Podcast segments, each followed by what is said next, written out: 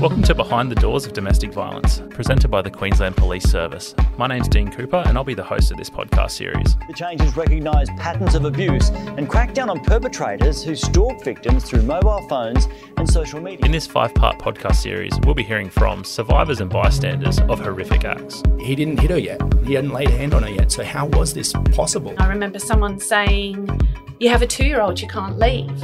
But I said, It's because I have a two year old, I have to leave. I wish I could give that woman a hug hmm. today. Um, because it was so hard. I didn't do anything, hmm. and that was early February. Hmm. And then on the 19th of February, he murdered them all anyway. She had been allegedly doused with petrol moments before the car exploded. There are parts of me that want to see justice be served on what he did. The ABC has confirmed the couple was going through a bitter separation.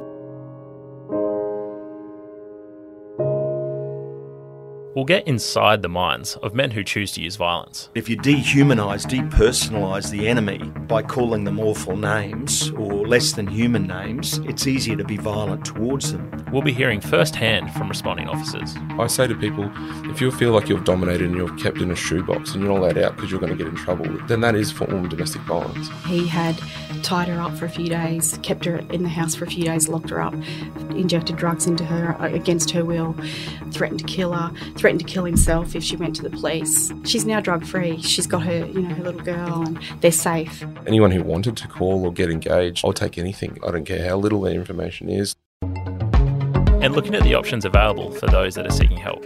We always know that kids are standalone victims of domestic and family violence, and so our response will think about the family unit. Search Behind the Doors of Domestic Violence on Apple, Spotify, or wherever you get your podcasts.